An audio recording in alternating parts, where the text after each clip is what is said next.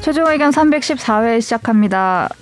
저는 진행을 맡은 박하정이고요. 오늘도 김선재 진짜? 아나운서님, 조성환 변호사님, 정현석 변호사님과 함께합니다. 안녕하세요. 안녕하세요. 네, 조성환 변호사님 하니까 너무 흐뭇한 표정으로 고개를 끄덕하셔가지고 어, 예, 아직도 방금 살아남아 있어서. 네. 웃음이 여기 잠깐 끊기는 건데 이게 황지성 변호사님 하시는 어, 예, 오늘 네, 처음부터 더욱 오늘 닮으셔서.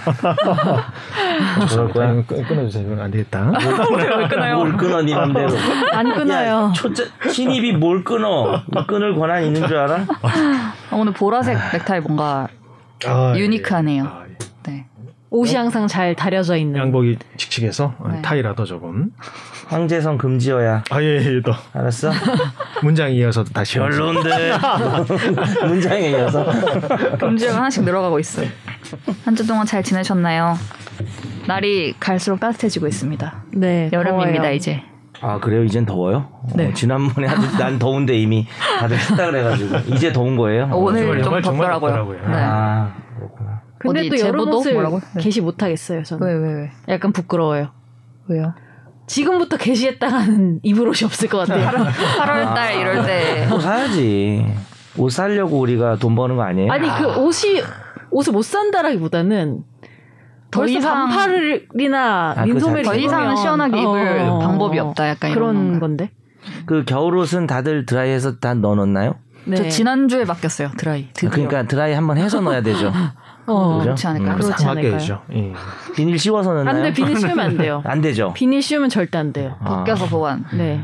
그거 좋네요. 생활 상식 이런 거 좀 할까요 앞으로? 뭐 없잖아요. 어, 우리 법률 상식이나 해요. 법률, 축구 뭐 이거 있는데 그게 없잖아요. 예전에 그 조선일보에서 그런 거 하지 않았어요? 어 맞아요. 뭐 뭐지? 뭐지 그 이름이 있었는데. 식은 피자는 데워 먹으면 아, 좋다 뭐 뭐 그런 이런 거. 개뿔 그게 무슨 상식인지 모르겠죠. 우리 그거보단 낫게 할 것 같은데 할 수 있을 것 같은데.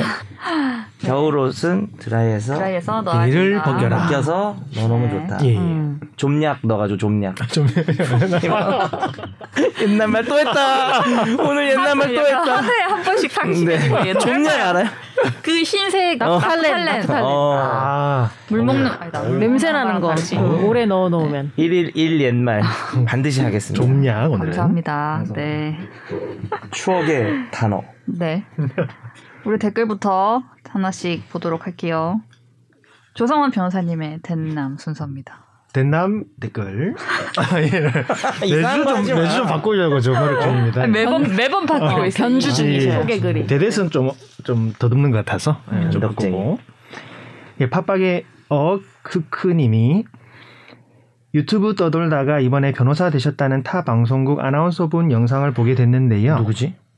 오, MBC 오승훈 아나운서입니다. 아나운서. 음, 실명 얘기돼 네, 오승훈. 거기 나오던데 유튜브에 그 기사- 승훈 브이로그라고 나오던데 나오나? 올린 기사가 댓글. 엄청 많이 나왔어요. 오승훈. 네. 무슨 기자 무슨 방송국이에요? MBC 아. 음. 다 얘기하네. 네.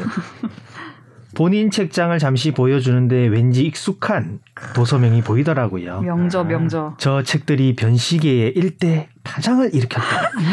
그 화제의 명주. 어, 네, 대한뉴스예요? 러스쿨의 정석 시리즈 맞나요? 책 제목 틀렸잖아. 내가 지금 막 야 이걸 얘처럼 살리는 사람 없을 것 같다고 내가 제목이 뭐예요, 책이? 칭찬해 주려 고 그랬는데. 로민정 로민정. 네. 로스쿨 땡땡의 정석이라 그래서 거기다 민법도 로민정. 넣고 그러니까 땡땡의 정석. 그래서 민법 넣으면 로민정, 그다음에 민소법 넣으면 노소정, 아. 기록형 넣으면 아, 노기정, 노땡땡. 사례형 넣으면 노사정. 그래서 이게 아. 노씨 집안이 된 거예요. 아, 로 민정이, 소정이, 기정이 뭐 이렇게 뭐 책임 냉정 홍보하려는 시리즈. 생각은 아니었지만 일대 파장을 일으켰다는. 아 예. 약간 변동화 하시는. 예. 난 대한뉴스라고 생각했는데 우리 오승훈 아나운서님이 제 걸로 공부하셨군요. 아. 찾아오시면 뭐 친필 사인 한번 해드리겠습니다. 아 합격 축하드려요. 네, 축하드립니다. 부럽습니다. 아, 변호사가 되신 근데 이게 거 뭐라- 뭐라도- 뭐라하며 이렇게 로스쿨 다니셨는지. 증은 있는 게 좋아요. 그러니까. 증이 없네요 제가. 어, 저 증이 없어 우리가. 근데 재직 중에 다닐 수는 없지 않나요? 그건 아예. 다녔어요 이분이. 예, 휴직 휴직을 휴직이겠죠? 했다가. 예. 아 휴직을 연, 연속해서 또 계속 다니다가 계속 뭐 하셨나 보네. 휴학했다가 어. 막 이렇게 음. 제가 아침 찾아보고 왔거든요. 걸리지 않나요? 괜찮아요? 뭐 어떻게 이렇게 다녔는지에 어. 대해서 제가 아침. 근데 뭐- 찾아봤어요? 네. 야근이면 다닐 수 있죠. 아니 뭐 아 맨날 야근 근무만. 맨날 있는 야근 근무만 프로그램만 다닐 수 한다든가 있지. 뭐 아, 이런 방송국 식으로. 네. 근무가 야근이니까 예를 들면은 뭐 오후 3시부터 근무 시작이면 그 전에 수업 다 들으면 되지. 근데 이건 진짜 눈이 초롱초롱 거의 힘들어 분도 지금 이제 보이는데. 어. 시작하시려고 변호사 시험까지 한번 붙을 관심이 정도. 저는- 많습니다. 롯땡정 시리즈를 딱 선물해 겁니다. 이 방송을 계기로 안 하기로 결심했습니다. 아 정말요? 네. 이제 놓았어요? 이제 놔, 놔줬어요. 원래 우리가 잠깐 프로젝트 있었거든요. 네. 그 김선재 선제 로스쿨 변호사. 보내기 프로젝트 좀 아. 코너 속의 코너로 있었는데 네. 막을 내렸네요. 안타깝네요. 이분을 보면서 다시 한번 아 근데 저는 이렇게 특정 언어를 쓰는 시험이랑 잘 안 맞는 것 같아요. 특정 언어? 뭔가 자기네들만의 언어가 있는 이런 전문 시험이잖아요. 집과 뭐 영- 의학 쪽으로 바로 다 전에. 증이 안 맞아요. 그래서 슬프죠. 어쩔 수 네, 없네요. 증이 네. 안 맞아요. 뭐안 맞으면 안 하면 되죠. 네. 이게 뭐, 뭐 좋다고. 이 변호사님도 축하드리고 변호사님도 축하드립니다. 아, 네. 축하할 일 전입니다. 편한 우리 우리 일이라서. 빼고 다 축하. 좋은 일이 많네요. 네. 어, 첫 번째 사연에 아주 사담이 아주 길어졌네요. 빨리 읽어볼까요? 한 줄 평하지 마. 한 줄 평. 하나 할 때마다 한 예. 아, 줄 예. 평하면 언제 다 알아. 아유. 네 다음 다음 히로다님께서 안녕하세요. 최종 다섯 분 인턴 PD님 포함 그 음. 출장을 마치고 집으로 돌아가는 길에 최종 2회차 정청하고 있습니다. 네 분 텐션이 너무 좋네요. 역시 세명보단네명이 되니 오디오가 꽉 차고 좋네요. 음. 근데 정변님이 살찌고 나서 황재성 닮았다니 그, 정말 궁금하네요. 서울에 3일 있는 동안 여의도에 있었는데 황재성 닮은 사람 몇 번 본 듯도 한데 정변님을 스친 건 아닌지 아하. 따라가서 정변님 아닌지 물어볼 걸 그랬네요. 다음에 여의도 근처를 배회할 일이 있으면 앞으로는 잘 살피겠습니다. 이번 주도 잘 들었습니다. 음, 감사합니다. 감사합니다. 금지어 하자마자 댓글로. 금지어가 바로 아, 네. 댓글에 나와가지고 네. 네, 또 하나 더 달아주셨어요. 예, 이로나님이 네. 또 사연 주셨는데요. 이번 주 들었던 내용 중 정말 대단한 정보는 꼼꼼한 몇 분의 판사님은 마지막까지 분위기를 다 살피고 선고하기 위해 판결문을 두 가지를 준비한다는 사실이었습니다. 조변이 얘기한 거잖아요. 음. 그죠? 이건 최종 안 들었으면 죽었다 깨어나도 모를 얘기네요. 인생이란 게 모를 일이니 혹시나 만에 하나 그런 일에 내가 피고의 입장에 처해진다면 꼭 고려하겠습니다. 세자매의 출생 신고 얘기는 정말 충격적이었네요. 첫 당시 첫 애가 23, 둘째가 21, 막내가 14살이었다는데 그 나이까지 크게 아프지도 않고 잘 커져서 오히려 다행이라 할 만합니다. 음. 우리가 중국도 아니고 혹성자들이 있었다니 다소 충격입니다. 그리고 보호출산제는 꼭 도입이 되었으면 좋겠네요. 물론 장단점이 있겠지만 단점을 제대로 보완해서 시행되었으면 좋겠습니다. 음. 이번에도 좋은 주제로 법이 우리 생활과 얼마나 밀착되어 있는지 환기시켜주는 우리 최종 고맙습니다. 네, 감사합니다. 아, 말도 킹 받네. 시청 고맙습니다. 아, 고맙습니다. 자꾸 음. 그런 말도 할 거야? 아, 되게 어, 뭔가 되게 되게 감정을 버전이 좀 여러 개가 넣었어. 예. 아, 있으시지 않나요? 그러니까. 네. 자기가 해보고 찾는 것 같아요. 여러 개 해보고. 네. 근데 이게 뭐예요? 혹성자, 흑성자 이게 뭐예요? 쓰기 흑성자로 써 있는데 무슨 뜻인지 모르겠네. 나. 육성자? 아, 뭔가 이게 이렇게 어둠의 뭐 그림자 아이 같은 그런 느낌으로 쓰시는 어둠 말이 속에서 아닐까요? 이제 그런 단어가 네, 네. 있나 중국에 보다. 이런 말이 네, 있나 그런 봐. 말이 있나 봐요. 어, 네. 그런가 보네요. 감사합니다. 댓글 이렇게 남겨주시고 피고의 입장에 처해진다면 꼭 고려하겠다고 하셨는데 그런 그런 상황이 안 오시길. 네. 어, 그래도 조변 에피소드 좋았어. 오늘도 에피소드 좋은 거 많이 준비해 왔죠? 네? 에피소드 보자. 예. 이거 이거 판결문 두 장 두 개 준비했다는 거 있잖아요. 아, 이건 저희가 이- 이거 보고 요즘 감동 먹은 청취자가 있는 거잖아요 지금. 저희 교수님이 네. 이제 그거는 이제 사형 선고를 하는 사건이었는데 무슨 교수님? 사법연수원 교수님? 사고 연수원이 저희 형제 교수님 지도 교수님께서 판사 아, 연수- 시절에 예, 예. 그러니까 사형 선고를 하는 사건이었는데 그 아. 선고하러 가는 이제 법정에 들어가는 계단 한 걸음 한 걸음마다 어. 이게 맞나 안 맞나를 음. 그때까지도 고민하시면서 아, 에피소드 더 풍부해졌네. 두 개 두 개를 써서 가면서 음. 하나는 사용. 계단이 그러면은 아, 그렇죠. 계단이 홀수인지 짝수인지에 따라서 달라지는 거네. 요 아 네.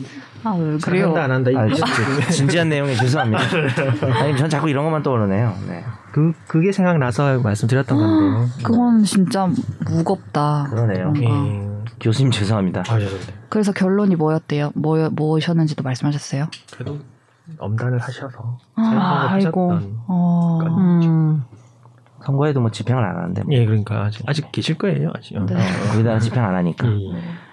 근데 뭐 어. 어떤 오히려 집행 안 하니까 정말 흉악범들은 선고해줘야 된다고 생각. 난 사형은 반대인데 예, 예. 음, 집행 안 하는 집행은 행위 아니더라도 자체가 아예 안 해서라도 좀 이렇게 넌 사형이야. 맞습니다. 어, 정말 극악무도한 놈들이 많잖아요. 맞아요. 우리 예전에 사형 얘기도 저 때는 아니지만 하셨던 적이 음. 있었던 맞아요. 것 같은데. 네. 알겠습니다. 이렇게 또 듣고 댓글을 남겨주셔서 감사해요. 요- 아. 이, 이번에 조금 저번 방송에 올라가고 한 며칠 동안 댓글이 없어서 매일매일 아침에 들어가서 봤어요. 댓글이 언제 달리나 하고. 네. 다음 넘어갈게요. 날로 먹는 청사진이 없습니다. 네. 청취자의 사연이 들어오지 않았어요. 네. 아, 또 하- 이번 한 주 행복하셨을 거라고 믿고 네. 분쟁 없는 평화로운 일상 다음으로 넘어가도록 하겠습니다. 어쩌다 마주친 판결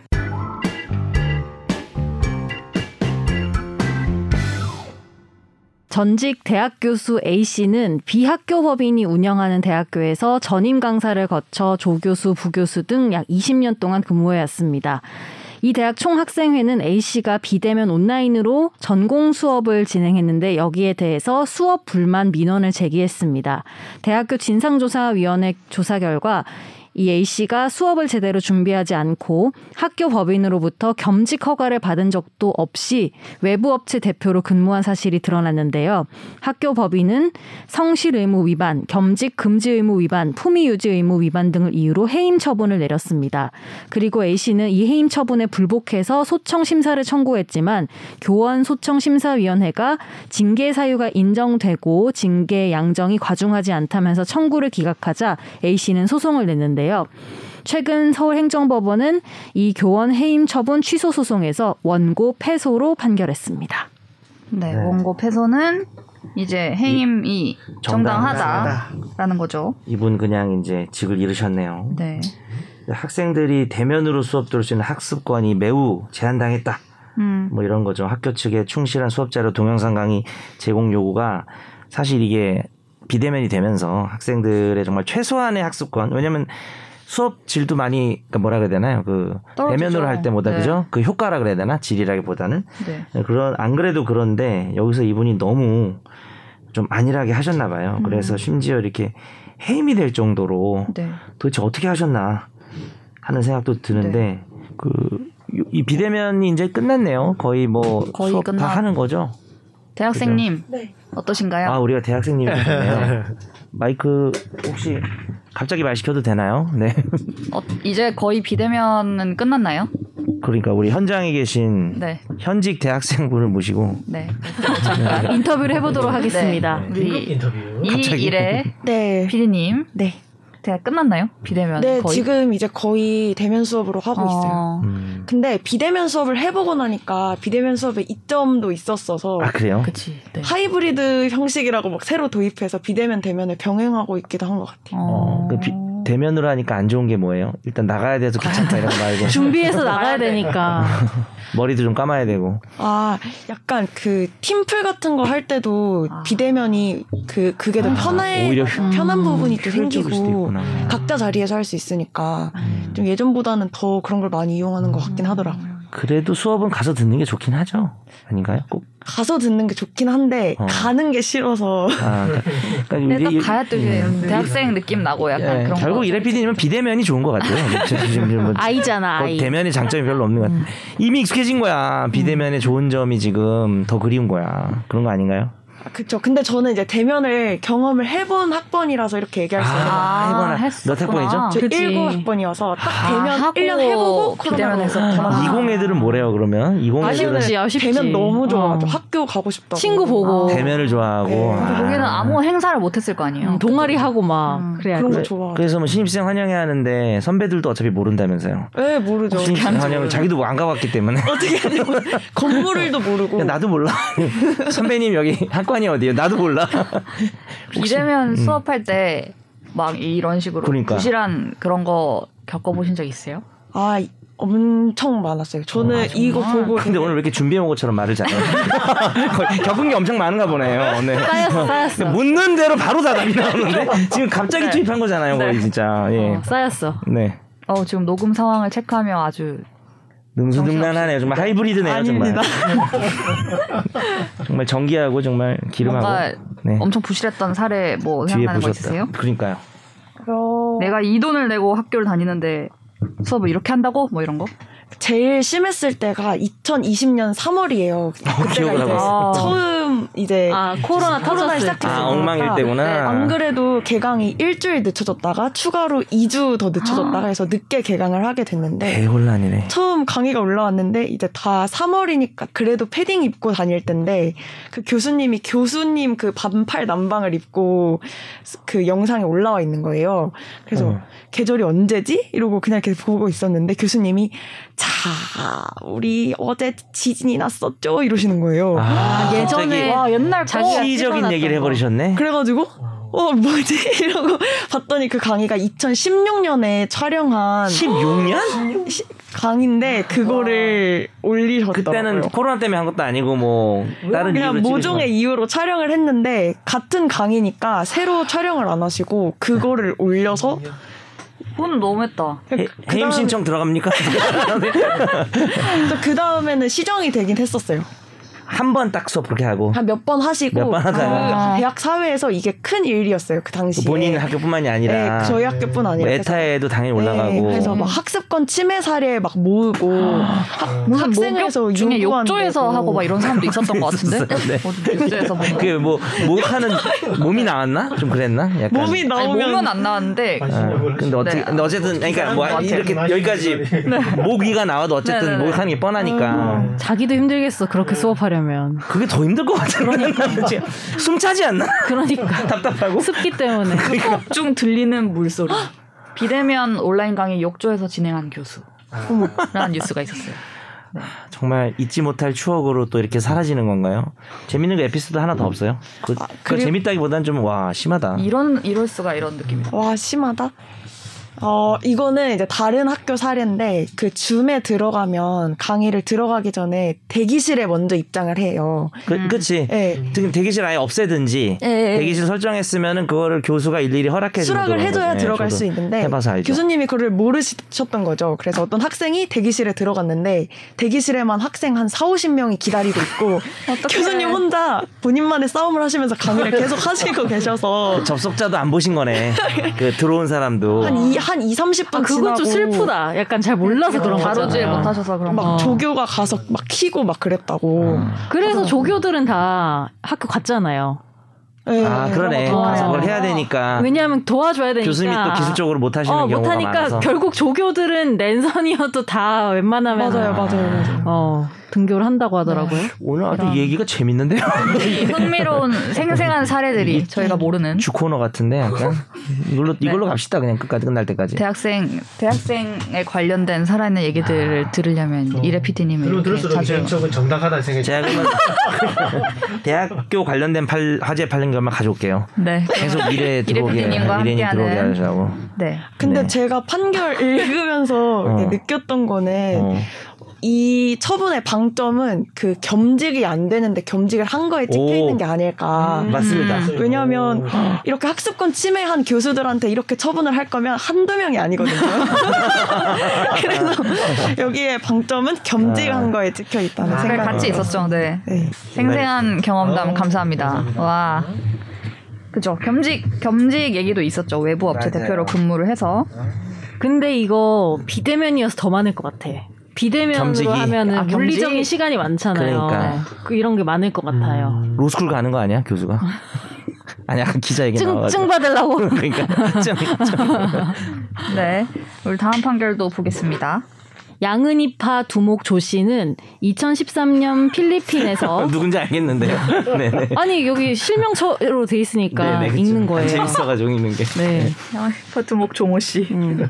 조 씨는 자신의 지인에게서 200만 원을 빌려간 A 씨가 돈을 갚지 않자 중간에 A 씨를 소개한 B 씨에게 소음기를 단 권총을 머리에 겨누며 옷을 벗게 한 뒤 권총 손잡이와 손발로 수차례 때리고 신체 중요 부위를 담뱃불로 지지는 등 3시간에 걸쳐 폭행한 혐의로 재판에 대단하다, 넘겨졌습니다.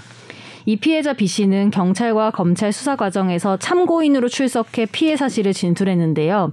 이어서 1심 재판 2회 공판 기일에 증인으로 출석해서 검찰의 주신문과 변호인의 일부 반대 신문에도 진술했습니다. 그런데 변호인이 나머지 반대 신문을 위해 속행된 4회 공판 기일부터 피해자 B 씨는 법정에 출석하지 않았고요. 1심은 어, 나머지 반대 신문을 위해서 절차를 속행해서 B 씨에 대해서 증인 소환 절차를 계속 진행했지만 이후 B 씨는 소재 불명 상태가 되었습니다. 이후에는 증인 소환 절차를 진행하지 않고 변론을 종결했는데요.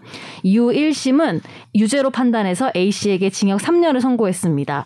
하지만 2심은 증인 신문 조서에 대해서 조 씨 또는 변호인의 실질적 반대 신문권이 보장되지 않은 하자가 있다면서 증거 능력을 인정하지 않았고 나머지 사실만으로는 유죄로 인정하기 어렵다면서 무죄를 선고했습니다. 그리고 대법원 역시 이런 원심의 판단이 옳다고 판단했습니다. 뭐 사건을 간단히 요약하면은 이 조양은 씨가 야, 200만 원 안 갚았다고 그 빌려간 사람도 아니고 소개한 사람한테 소개해 아, 이런 식의 혐의가 있었는데 네. 어쨌든 무죄가 나왔죠. 근데 1심에서 그 피해자 이런 사람이 증인으로 나오잖아요. 네. 그래가지고 증인 신문을 하는데 네 번 할 때까지 나왔는데 아 아니지 세 번 세 번 할 때까지 나왔는데 네 번째부터 안안 나온 거죠. 나왔어요. 네 번, 다섯 번, 여섯 번까지 안 나오니까 그냥 아이 사람 얘기한 거 보니까 너 조양은 너 유죄야. 음. 이래가 유죄가 나왔는데 2심에서는 어 이제 이게 검찰 측 증인일 거란 말이죠. 그렇죠. 그러니까 검- 범죄를 입증하는 그렇죠. 증인. 그러면 이제 검찰이 하는 신문이 주신문이고 변호인이 하는 신문이 반대 신문인데 음. 자기가 데려와가지고 자기가 필요한 것만 묻고 답하고 끝나면은 이게 어 그것의 신빙성이 보장이 안 되는 거죠. 반대 쪽에서도 그 말이 진짜 맞냐? 음. 그건 이제 반대 신문이라 하거든요. 근데 그게 좀 기회가 완전히 보장이 안 됐다는 이유로 2심에서 그 다른 증거는 없었나 봐요. 피해자 진술 말고는. 음. 그래서 사실 뭐 상해 뭐 이런 사- 있을 텐데 사진 이런 거 같은 없었나? 뭐 그게 꼭 이 조양은 씨가 했다는 보장이 없었는지 그쵸, 네. 2013년에 있었던 일이거든요. 이 사건은.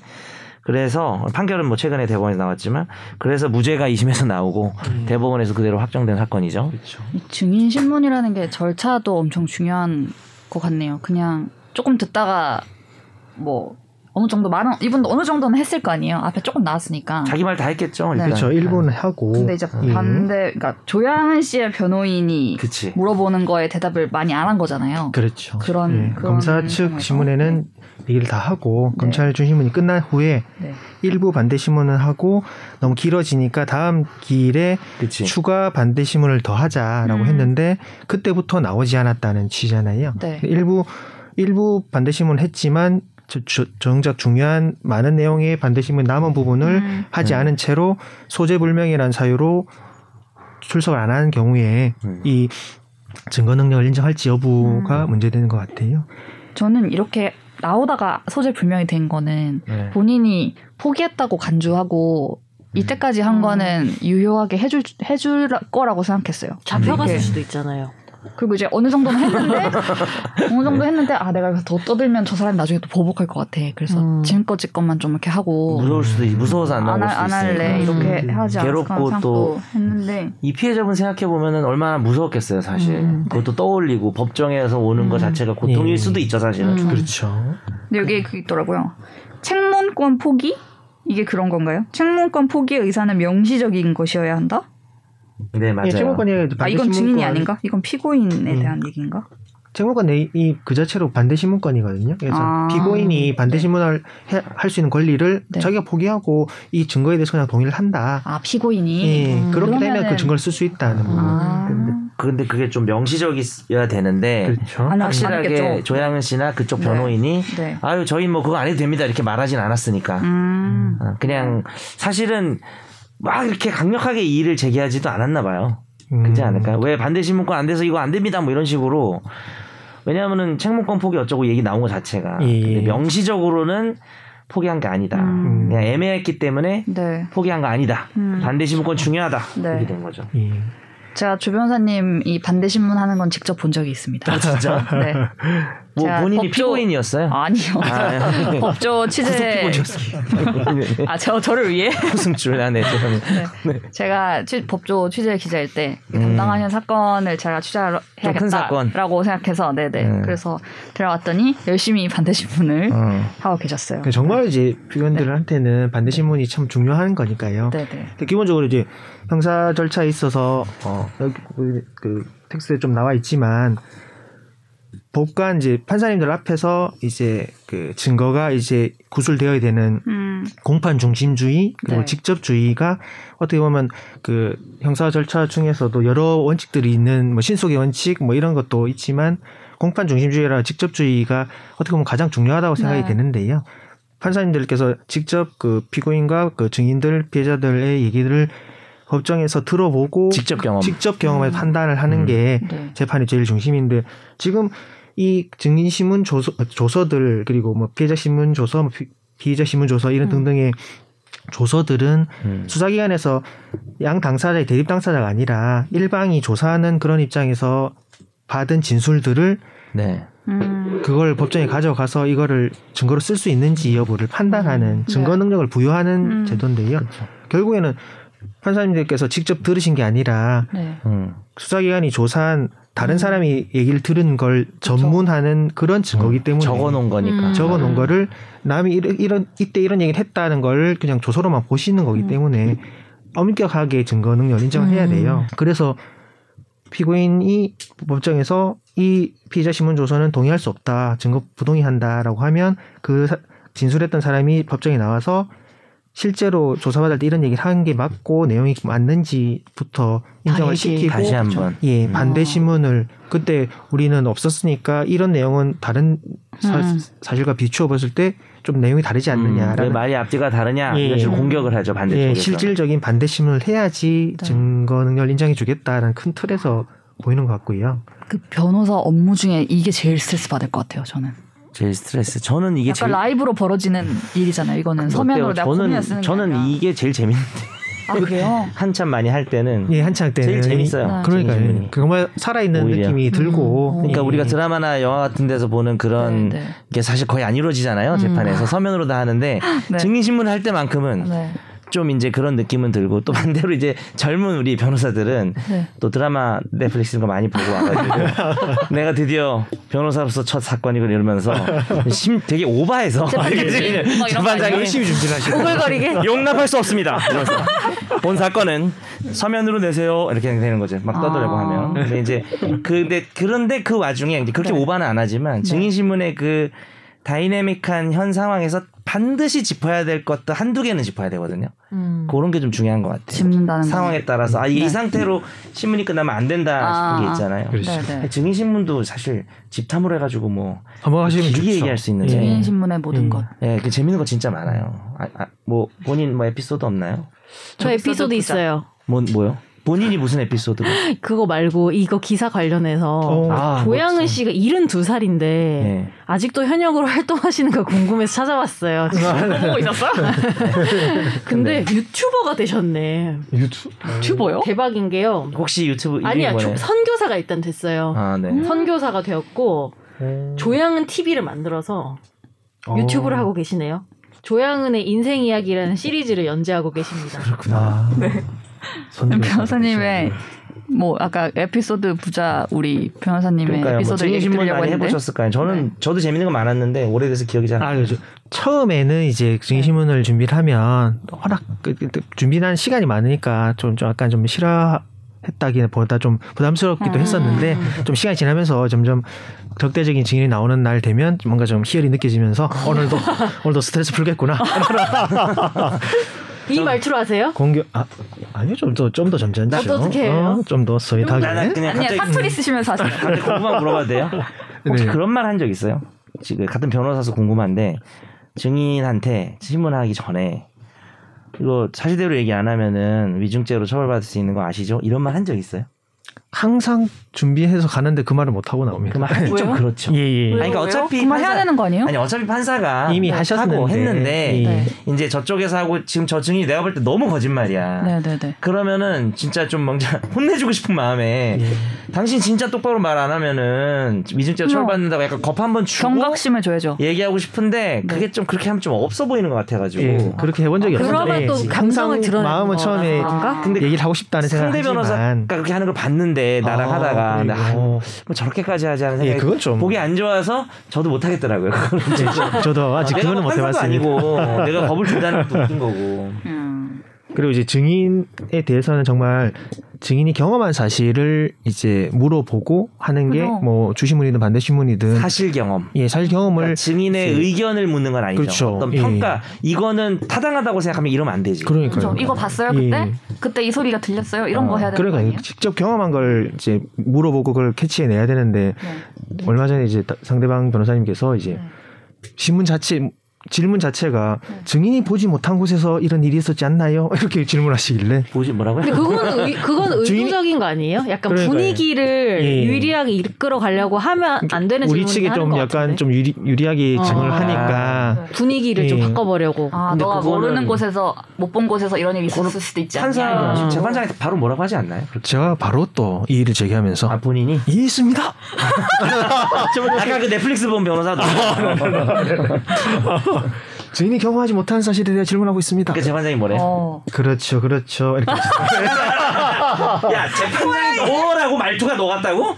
그렇죠 그렇지 이렇게 한다고? 그건 네 말투인데 취, 취지로 뉘앙스 음. 지연이 받아들인다, 네. 받아들인다. MSG 네, 좀 뿌린 것 같은데 네. 이 주의를 주시고 아. 네. 신문상을 근데 생략하시고 애매한 건 있어. 애매한 건 있어. 뭐냐면 그, 사, 그 사람을 그때 봤을 때 그 사람이 매우 흥분한 상태로 보였죠? 요건 또 물어볼 수는 있어요. 요 아, 그거는 정도는. 본 거니까 자기가. 근데 예. 그것도 평가지 사실. 그렇죠. 저 사람이 흥분했다, 음. 화가 났다. 이것도 어떻게 보면 평가거든. 그럼 이렇게 물어보면 되잖아요. 뭐 얼굴이 시뻘개져서 소리를 지르던가요? 뭐 이렇게 물어보면 되잖아요. 그러면 뭐 아무 문제 없지. 완벽하지. 아, 근데 질문을 짜는 것도 진짜 너무 어렵겠다. 좋은데 이런 식으로 보내셔야 되겠네요. 우리가 그 얘기를 몇 년째 했어 이제 지금 안 해. 근데 근데 이제 약간 우리는 더 가까운 답을 얻고 싶으니까 음. 그러니까 선재가 얘기한 건 되게 깨끗하고 근데 거기서 이제 좀 음. 흥분했던 것처럼 보였다 이 정도 얘기는 사실 할 수 있는 거거든요. 음. 그 얘기를 듣고 싶으니까 이 얘기를 먼저 물어보고 그럼 흥분했다는 걸로 받아들여도 괜찮을까요? 이렇게 아, 물어보면 그건 안 돼요. 되잖아요. 그러니까 흥분했 아 그렇지 그렇게 그렇게 해도 안 되긴 돼? 되죠. 아, 예, 그 정도 되죠. 근데 그게 이제 경계가 애매해서 아. 어떤 판사는 그렇게 하면은 에이 그렇게 하지 말라 하기도 하고 아. 가만히 듣기만 하는 판사도 있어요. 난 아, 그러니까요. 잠들었는 줄 알았어요. 그때 아, 하는데. 이가 있습니다. 뭔가 이런 제가 절대 경험하지 못하는 얘기들 너무 재밌어요. 참, 참고 한마디만 더 하면 참고 이거 뭐 재밌는 건 아니지만 네. 뭐 이렇게 주관식으로 답하게 할 수가 있고 OX로 답하게 할 수가 있잖아요. 음. 질문 내용. 웹으로도 할 수 있어요? 그러니까 네, 라고만 할 수 있는 아, 답을 네, 아니요. 네, 만들어서 답하세요. 근데 내가 이제 하정이를 지- 증인으로 데려가기로 마음 먹었어. 그래서 오실 건가요? 해가지고 네. 내가 신청해서 가게 됐을 때 내 쪽 증인이잖아요. 네. 근데 조신문 할 때 내가 막 그 주관식으로 물어보고 이 사람이 주관식으로 답하는 걸 계속하면 또 싫어해요 재판부에서. 왜요? 너무 길어지니까. 음. 그리고 증인이 막 두서없이 말하고 하면 잡아야 되니까. 그래서 네. 원래 주신문 할 때 유도신문 하면 안 되거든요. 네. 한쪽 대답으로 막 이끌고 하면 안 되는데. 네. 근데 뭐 어떤 의미에서는 다 유도신문 하는 것 같은 게 음. 맞습니다. 뭐뭐에서 그날 몇 시에 뭐뭐에서 누구를 만났지요? 그러면 증인은 네. 뭐해죠? 네. 그냥 네만 다 하는 거예요. 그렇게 하던데? 네? 다 그렇게 다 하잖아요. 그렇게 하죠. 네. 거의 주시면은 내로 답을 왜냐하면은 이게 너무 그 증인의 입으로 계속 하게 하면은 네. 아. 너무 길어지니까. 근데 이제 그 와중에 요령이 있는 게 네. 정말 중요한 포인트에서는 저 같은 경우는 아, 아니요로 답하게 해요. 그때 뭐만 했나요? 그랬나요? 라고 해서 아니요. 아니요. 아니라면 또 뭐죠? 하면서 좀 설명하게 해요. 음. 그럼 그때 좀 집중이 되니까 음. 어, 그런 거 이용하기도 합니다. 근데 오니영 선생님이 그랬어요. 주관식으로 애들한테 뭐 시키지 말라고. 주관식으로 주관식으로 아, 반대로 하면 OX 안 로 하래. 듣잖아요. 아, 객관식이나 그러니까 OX로 하네요. 선택지 주라는 거죠. 이거 할래 이거 할래. 이렇게 하면은 둘 중에 하나를 하게 돼 있다는 사람이. 그게 보통 연애할 때도 그렇게 얘기하잖아요. 선택지를 빨리 줘가지고 이렇게 고르게 하라고. 뭐 하고 싶어 이러면 아, 한도 끝도 아, 없으니까. 증인을 이거 할래? 아이들 다루듯이. 어. 뭐 지금 지금 숙제할래? 이따가 숙제할래? 그럼 둘 중에 아. 하나 안 한다는 얘기를 못 한다는 거예요. 선택지가 아. 없으니까. 오, 우리 애는 하던데. 지금 할래? 나중에 할래? 안 할 건데. 뭐 이러는데. 어쨌든 육아에 도움이 되니까 좀 적어놓을게요. 네. 객관식으로. 유도 신문은 반대 신문 할 때는 안 되나 보네요. 반대신문 그러면 할 때는 해도 되는 거죠. 아, 해도 돼요? 주신문에서 안 오히려 안 되고. 되는 거고 반대신문은 내가 방금 주신문에서 된다고 하신 거 아니에요? 아 그러니까 한다는 거 주신문에서 원래 안 되는데 아니에요? 아, 아, 하고 현실적으로 있다고? 한다는 아. 얘기고 주신문은 그러니까 아까 그 이 판결 좀 마무리하면은 내가 네네. 데려온 사람을 가지고 내가 원하는 답을 다 얻었는데 네. 그게 서로 짜고 얘기하는 거고 신빙성이 없을 수 있기 때문에 음. 민사에서도 반대신문권 되게 중요해요. 그래서 음. 내가 불러오지 아닌 증인에 대해서 방금 답한 거에 대해서 하나씩 따지는 거죠. 이렇게 네, 네, 네. 답했는데 네.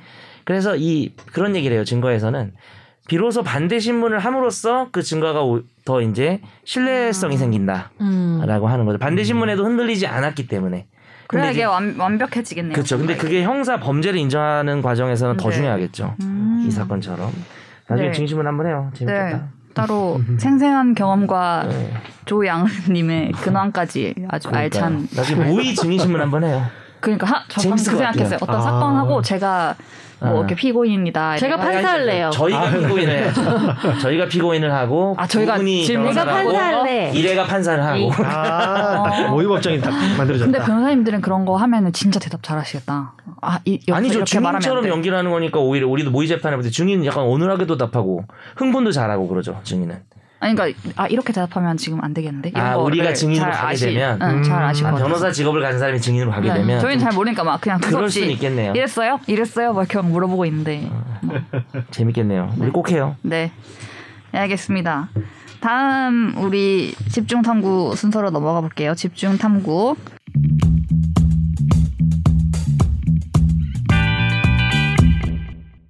네, 6일 지방선거가 코앞으로 다가왔습니다.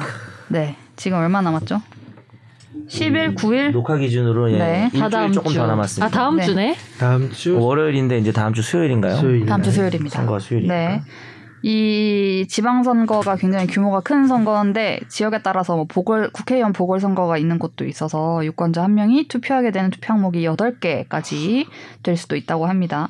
네, 보니까 여기 계신 분들은 국회의원 보궐선거를 하시는 분은 없으신 것 같아요. 음. 거주지를 제가 음, 보았을 때. 예. 네. 뒷조사 했나요? 네. 기본이죠. 네. 그, 이 민주주의의 꽃이라고 여겨지는 이 선거를 앞두고 우리가 평소에 좀 궁금했던 것들 그리고 지금 아, 이렇게 계속 이렇게 해도 되느냐라고 음. 얘기가 나오는 것들에 대해서 간단하게 얘기를 해보려고 합니다. 음.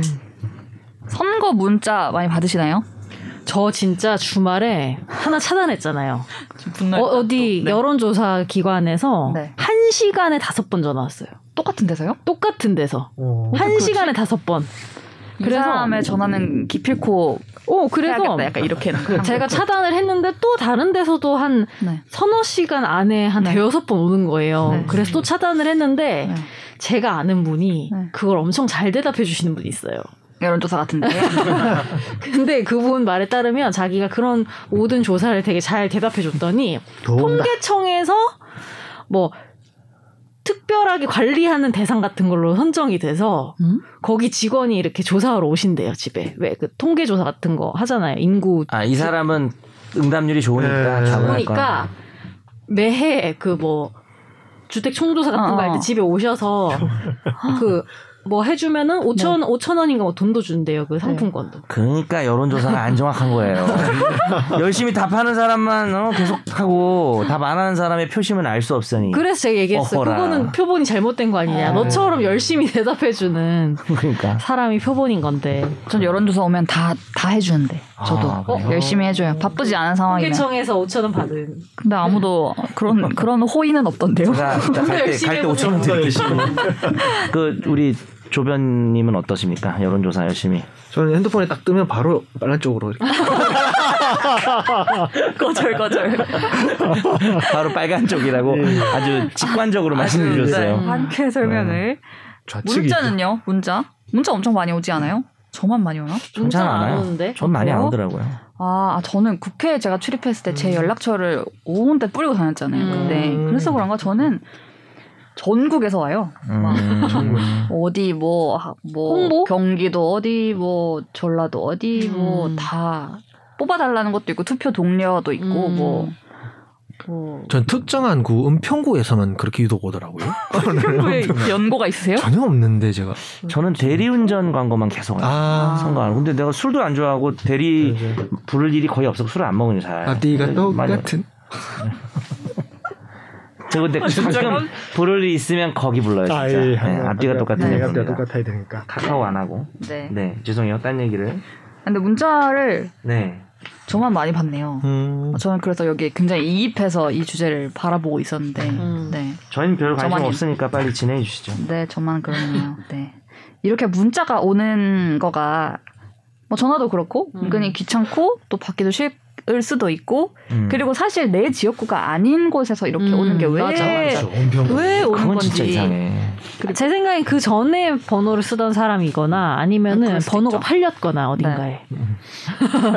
그래서 이런 선거를 앞두고 이 개인정보 보호에 관해서 또 우리나라의 개인정보 보호 위원회가 있는데 이런 수집 절차 등에 대해서 또 어떤 의견을 낸 게 있더라고요. 그래서 일단 이 쏟아지는 문자를 네. 받고 싶지 않다면 어떻게 하도록 지금 안내가 되고 있는지를 먼저 네. 음. 말씀을 좀 드려볼게요. 문자를 받았습니다. 그럼 문자를 온 번호로 전화를 합니다. 어?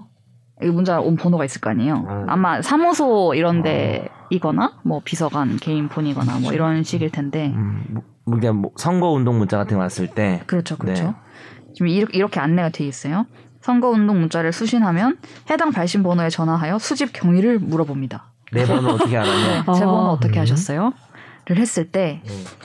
지금 개인정보보호위원회가 이런 식으로 얘기를 하는 거는 잘못된 수집 출처 고지다라고 소개를 했습니다. 아, 지역 주민들 누가 와서 적어주셨는데 누가 적어주셨는지는 잘 모르겠어요. 거짓말이네. 이런 불특정 누군가로부터 수집했다. 어. 라고 거짓말이든 하는 경우. 정말이든 이렇게 말하면 안 된다. 음. 네. 그리고 아, 지인분들이 적어줬는데 뭔가 잘못 적었나 봐요. 0이어야 되는데 뭐 6이라고 잘못 적어서 그쪽으로 갔나 봐요. 뭐 이런 식. 그리고 어떻게 수집했는지 잘 모르겠다. 음. 라고 하는 경우 아, 알아보고 연락드릴게요. 하고 연락하지 않는 경우. 음. 내가 안 했다 고양이가 했다. 뭐 그런 거 네. 그것도 하면 안 해당 되는 거 되겠는데요. 아니겠죠? 예. 네. 그랬을 때 이런 출처를 제대로 밝히지 않았, 않은 경우를 녹취를 해서 개인정보 침해센터에 신고를 하라라고 지금 안내가 되고 있습니다. 음. 그리고 출처를 어, 근데 만약에 그걸 누가 해요? 그쵸, 이렇게 사실 하기가 이렇게까지 근데 누가 해요? 전화해서 녹취 버튼만 누르고 있으면 되긴 되겠네요. 나 아이폰인데? 그 녹취 앱이 있습니다. 아이폰도 있어요. 네. 아이폰 녹취 이제 된대. 아, 정말요? 나 그게 들었는데. 네. 네.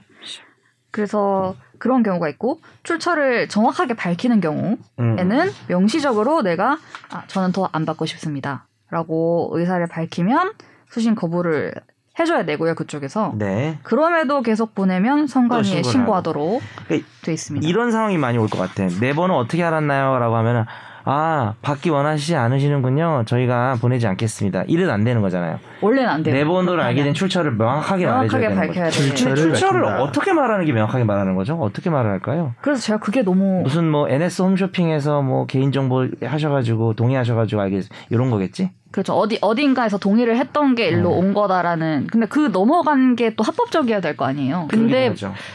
다수는 아니면- 합법이 아니지 않을까요? 아니면 뭐 이렇게 했을 때 이렇게 저희가 명함 줬을 때 그쪽에서도 명함 주셨습니다라는 게 있다거나 음. 네. 네. 너무 복잡한데 그냥 선거운동 하시는 분들 힘드신데 그냥 들어줄까요? 어떻게 할까요? 정말 받지 않고 너무 난 이게 짜증나고 싫다라고 그쵸. 하면 이런 식으로 그럴 뭐수 했을 때 음. 있고 지금 선거법상으로 명시적으로 수신 거부를 한 의사에 반해서 이렇게 음, 하면 안 되도록 되어 있으니 신고하면 좀 불이익 있겠죠? 네네 그게? 음. 그리고 이게 3천만 원 이하의 과태료가 된다고 합니다. 제대로 수집 출처를 밝히지 내가 않고 싫어하는 이런 식으로 선- 하면 내가 음. 싫어하는 후보면 이렇게 하면 되겠네. 네 그렇게 하라는 안내를 제가 공식적으로 드리긴 어렵고요. 아, 네네. 참고하시길 바랍니다. 비공식적으로 드립니다. 그러면. 네. 그리고 어 그 아까 문자 이런 거 왔을 때 밑에 이런 거가 자, 같이 있어야 돼요. 뭐 음. 불법 수집 정보 신고는 여기로 하시고 무료로 거부하려면 여기로 연락하시라는 조치랑 그, 방법을 그 하자. 안내가 있어야 되고요. 네. 네. 그리고 전화. 전화는 작년에 그 허경영 후보 전화가 굉장히 많은 논란이 있어서 우리 딸한테도 자꾸 와가지고 초등학생인데. 그렇죠. 유권자가 아닌 사람한테도 오고 또 그런 경우 있잖아요. 그 뭐 저 당시에 논란이 됐던 게 뭐 응급실 전화 이런 데도 막 와가지고 음, 연결이 안 사람들이- 되게. 아. 사람들이 바빠 죽겠는데 막 허경영 뭐 이렇게 해가지고 아, 여기까지 이렇게 그- 걸어야 되는 게 맞냐고 막 그런 얘기들이 있었거든요. 근데 저 궁금한 게 그걸 보내면은 득표를 많이 할 수 있다고 생각하는 건지 다들 그냥 공통적으로 궁금해요. 저도 그게 궁금해요. 저는 만약에 제 지역구에 어떤 후보가 나왔는데 저는 여러분의 일상을 방해하지 않기 위해서 안 보내겠다. 이러면은 오히려 호감도가 높아질 것 같거든요. 그렇게 말한 거를 다 들어야 되는데 아 전화로 다 무슨 못 메시지가 들으니까 나오면 네. 저걸 선재가 딱 보면 선재는 네. 찍어주겠지만 하여튼 긍정적이든 부정적이든 자기를 많이 알리는 게 좋다고 생각하니까 그런 그러니까 거 아니에요? 악플이 낫다 이렇게 생각하는 건가 네. 보죠. 욕 먹더라도 아이 허경영 아이 허경 허경하다 어 헷갈려 허경 찍는 그러니까 거지 임- 입력돼 입력돼 있는 걸 중요하게 어, 그때 전화 생각하나 보지. 왔었는데 뭐 이러면서 아는 사람이 되는 게 중요하나 보지. 제가 그때 국회 출입할 그러니까. 때 한 국회의원한테 물어봤어요. 왜 보내냐고 이거. 그- 음. 이거 받으면 더 역효과 난, 난다는 음. 사람들도 있는데 굳이 왜 이거를 왜 음, 어, 보내냐 대답이 너무 궁금하네요. 라고 하니까 그 지역이 있잖아요. 자기 지역에 네. 이- 뭐 지역 유지든 누구든 간에 그걸 비교한 사람이 있대요. 얘는 세 번 보내도 너는 한 번도 안 왔다고 이렇게 아 그래서 보낸다고 문자? 그러, 그런 식으로 음. 이렇게 관심이 없고 어, 지역에 열심히 안 하냐. 어, 열심히 안 하냐 음, 그럴 이런 수도 게 안 있죠. 온다고 원하시는 분이 어, 또 어, 있으니까 그런 또 얘기가 있어서 그렇게 그렇죠. 했는데. 하긴 해야 된다고 그리고 허용된 선거 운동이니까 네. 사실 선거 운동을 열심히 하는 게 사실 잘못된 건 아니잖아요. 결국에는 남이 하니까 다 하는 거네요. 나만 안 하면 또 내 어. 그쵸. 것만 안 간다고 생각했을 때도 음. 그런 게 있겠죠 딱히 또 선거 운동하는 방법이 또 많지는 않으니까 지금 뭐 거의 많이 풀리긴 했지만 그렇죠. 이게 가능한 방법은 8건까지 보낼 수 있대요 한 여덟 건? 후보가 그러니까 그렇죠. 기간- 원칙적으로 문자 메시지를 전송하는 방법으로 선거운동은 가능한 건데 네. 우리가 그걸 받았을 때 다시 연락해서 출처를 어떻게 그 확인하고 음. 그런 뭐 수신 거부하는 방법에 대해서 좀 전에 안내해 드린 부분인데 사전적 먼저 이제 여덟 번까지는 후보자 예비 후보자가 한 개의 전화번호를 네, 사용해서이지만 한 개만, 네. 문자 메시지를 전송하는 방법으로 선거운동은 충분히 할 수 있는 행위니까 네. 음. 그 원칙적인 부분도 안내해 드리긴 해야 될 것 같아요. 네. 이게 이 보내는 것 자체가 불법은 아닙니다 그렇죠. 여러분. 이- 그렇죠. 음. 네. 근데 문자는 그래도 괜찮아요. 전화가 전화는 정말 문제야? 힘. 왜냐면 전화는 네. 그게 옴으로써 다른 걸 못 받는 경우가 생기고 음. 그리고 뭔가 할 때 딱 뜨면서 끊기니까. 네. 뭔가 끊겨버리잖아요. 그 그때 빨간 쪽으로 아, 근데 네. 한, 한 시간에 다섯 번 왔다니까요. 전화만 네, 문자 전화 너무 같은 낮다. 데서 어. 그러면 진짜 짜증나긴 하겠다. 그러니까. 나는 사실 많이 안 와가지고 잘 못 느꼈지 음. 그렇게까지인지. 나는 근데 지인이 나한테 연락하는 게 더 싫어. 지인 아는 사람 어, 아는 사람이 나한테 음? 아, 진짜로? 선거 운동을 늘좀 뽑으라고 이렇게 하는 게 더 싫어. 뭐라고 그런 말이에요? 그러면 대화도 해줘야 되네. 아니 나는 그냥 이딴 연락하지 말라고 하는데요. 아 정말요? 네. 아 그럼 이렇게 얘기해요. 뭐 아, 이번에 뭐 조성한 변호사가 이번에 어디 나오는데 네. 음. 좀 찍어줘 이렇게 말해요? 네. 아, 좀 그런 전화 한 번도 받은 적 없어요. 지인. 아니 그러니까 뭐 조금 친한 애들도 뭐 그런 식으로 카톡이 어. 음. 오거나 그런 경우가 좀 있어요. 그러니까, 아니, 그러니까 뭐 나보고 딱 찍어달라기보다는 네. 좀 같이 좀 도와달라 이런 거죠 사실은 뭐. 아, 뭐 아. 소문을 아, 내달라. 아는 사람 뭐 주변에 좀 어. 해달라 이런 식으로 또 제가 형님께서는 주변에 또 출마하신 분이 많으시니까 그러게 난 주변에 서운함, 출마하는 서운함. 사람이 없네요. 없어 없어. 네. 서운함 금지요. 서운함 또 금지. 생겼어. 황제성 금지요. 네.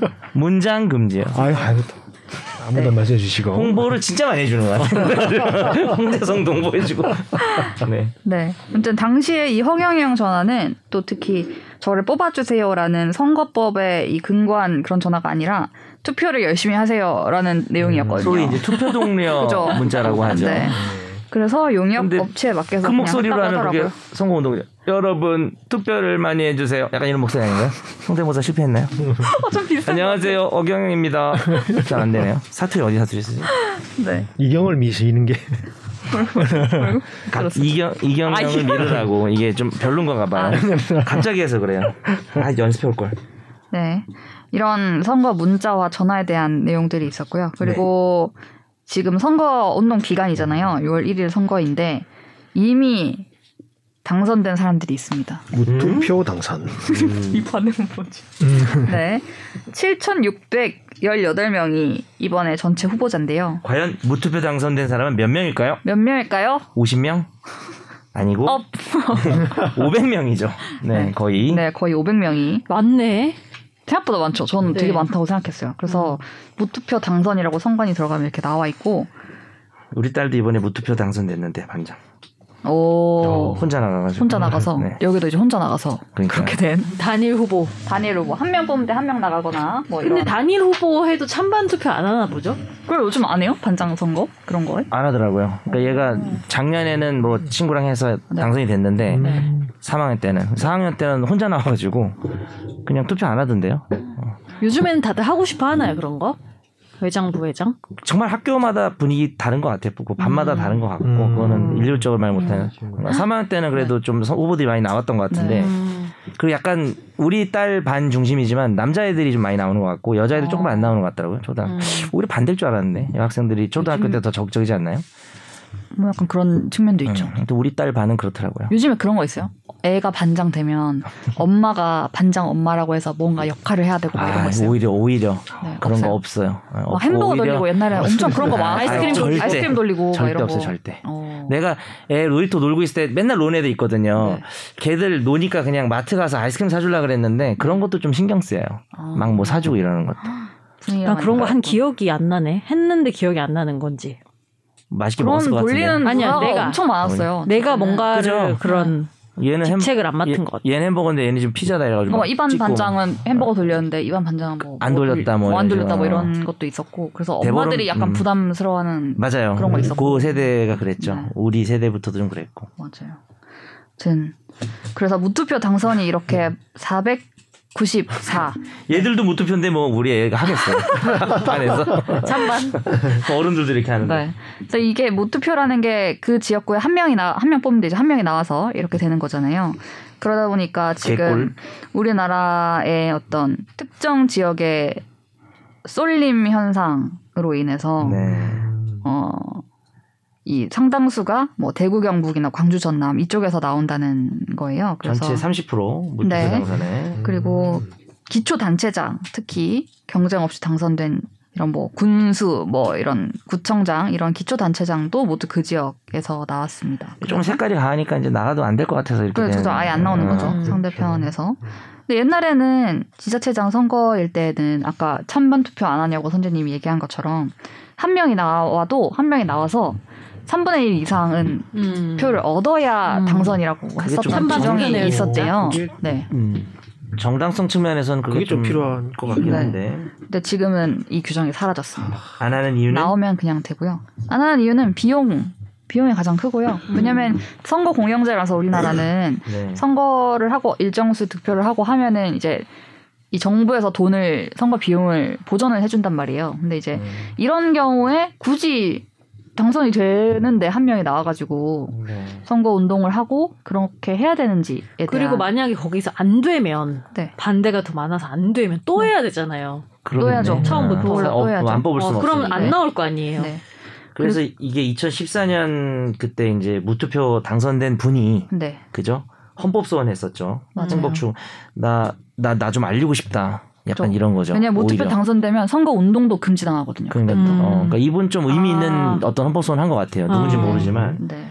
근데 무려 8대 1로 헌법재판관 안 된다. 아, 학원이다. 어, 음. 네. 그냥 그 이렇게 8대로 나오는 거 보니까 돈이 많이 드나 봐요. 예, 그래가지고 그렇죠. 음. 돈을 좀 아끼자 국가 재정을 뭐 이런 게 강.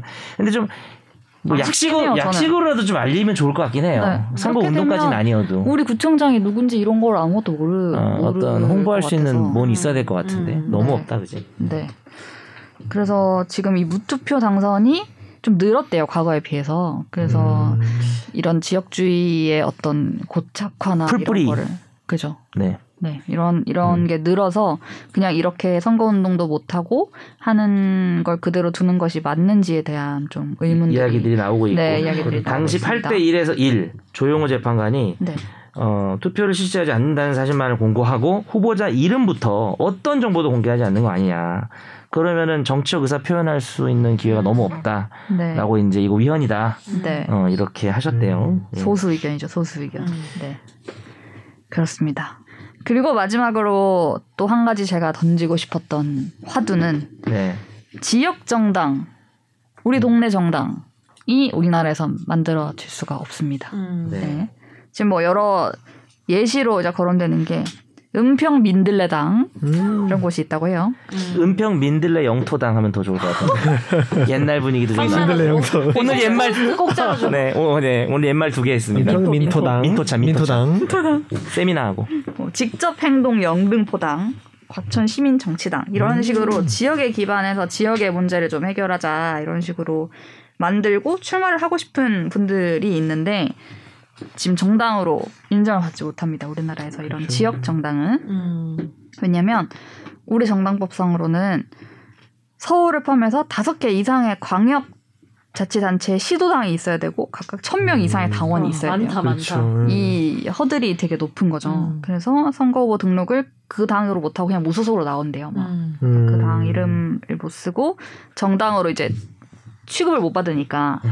네 이런 상황인데 민들레 영토상 너무 쓰고 싶은데 아, 저 이거 하면은 당 이름 만들고 싶은 거 몇 개 우리 대보게 할까요? 네 무슨 당 이런 거 포도당 어때? 과당 재미없습니다. 네. 지금 뭐 네. 네. 아, 제가 이런 제사진. 그냥 넘어가려고 하니까 되게 아, 아쉽네요. 당 저 재밌는 거 없나요? 아니 이게 뭐 외국 같은 경우는 네. 독일이나 이런 데서는 정당 당원 정강 그다음에 주 지구당의 이사 명단 직책 요거를 그냥 선관위 장에게 제출하면은 바로 그냥 인정을 하고요. 음. 또 뭐 호주 같은 경우도 100명만 있으면 돼요, 당원이. 그리고 음. 조건이 좀 널널해 가지고 너무 지금 지역 정당 많이 지위를 인정하는데 미국이 좀 우리랑 비슷한 것 같아요. 1000명 이상 당원이든지 아니면 공직선거 5% 득표 뭐 이렇게 해 가지고 음, 기준이 있긴 어, 있네요. 이- 네. 있는데 그러니까 이게 약간 그냥 세- 저도 사실 이거 뭐 조사를 많이 해보거나 네. 리서치한 건 아닌데 그냥 생각을 해보면은 우리나라는 그러면 외국에서 하니까 우리도 무조건 해야 되냐 우리나라 왜 그럴까 생각을 해보면은 좀 뭐랄까 그 정치 군소정당 난립에 의한 뭐 정치 혼란 뭐 이런 거 약간 음. 우리나라 국회의원들 맨날 뭐 싸우고 뭐 그런다 하잖아요. 네. 뭐 정 그 민주주의의 성숙도나 이런 걸로 봤을 음. 때. 어 이렇게 뭐 난립하는 것이 아까 이게 옳다는 게 아니라 네. 그런 좀 사고가 있는 게 아닐까 우리나라에서는 네. 그렇죠. 음. 너무 막 이 사람 저 사람 사실 그게 더 자발적인 정치 참여라서 권장해야 될 일인데 그렇죠. 풀뿌리 민주주의라 네. 하잖아요. 막. 근데 이제 뭐 책에서 아, 배울 이렇게 때는. 많으면 되게 어? 골치 아프고 막 혼란스럽고 이상한 당 많이 나와 막 이런 생각들이 좀 있는 게 아닌가 하는 생각이 근데 그거 들어요. 자체가 너무 양당 중심적인 네. 그러니까. 사고 그렇죠. 그런 그렇죠. 약간 번듯하고 막 이렇게 어. 돼야 정당이 있다. 음. 뭐 약간 이런 음, 사고들이. 뭐 인원 수는 뭐 천 명 유지하더라도 네. 각 시도 다섯 개 이상의 시도당을 가져야 된다 이런 부분을 조금 해체해서 그렇죠. 각 시나 뭐 각도에 뭐 별로 나올 수 고부를 있는 좀 해체해서 예, 음. 절충적인 안도 정화 좀 필요할 것 같아요. 그리고 음. 막 예. 취향도 요즘엔 너무 다양해가지고 각자 목표하는 바가 다를 수도 있잖아요. 그렇죠. 뭐 예를 들면 뭐 동물 동물 보호 그런데 음. 이제 중점을 맞추고 음. 정책을 내는 그런 당이 동물 있을 수 있고. 보호한당 네. 뭐 이런 식으로 해가지고 한당 많이 보한당 네. 자꾸 해도 안 다행입니다. 돼요. 네. 그래도 이렇게 당으로 리액션 끝나는 해주셔서 당을 끝나는 거좀 떠올 떠올 가져올 걸. 아, 춥당. 추워진 추. 네. 그만한당, 끝낸당. 그만하겠습니다. 네. 우당탕탕. 선거 잘 치르시고 그 전에 또 네. 뵙겠지만 네. 네. 또 뵙겠습니다. 오늘 네. 오늘도 이런 알차고 즐겁고 유익한 방송 들어주셔서 감사합니다. 네. 네. 감사합니다. 감사합니다. 나도 법률 전문가 세상만 사법으로 재밌게 풀어내는 여기는 최종 의견 최종 의견 최종 의견 최종 의견으로 오세요 고품격 법률 팟캐스트 여기는 최종 의견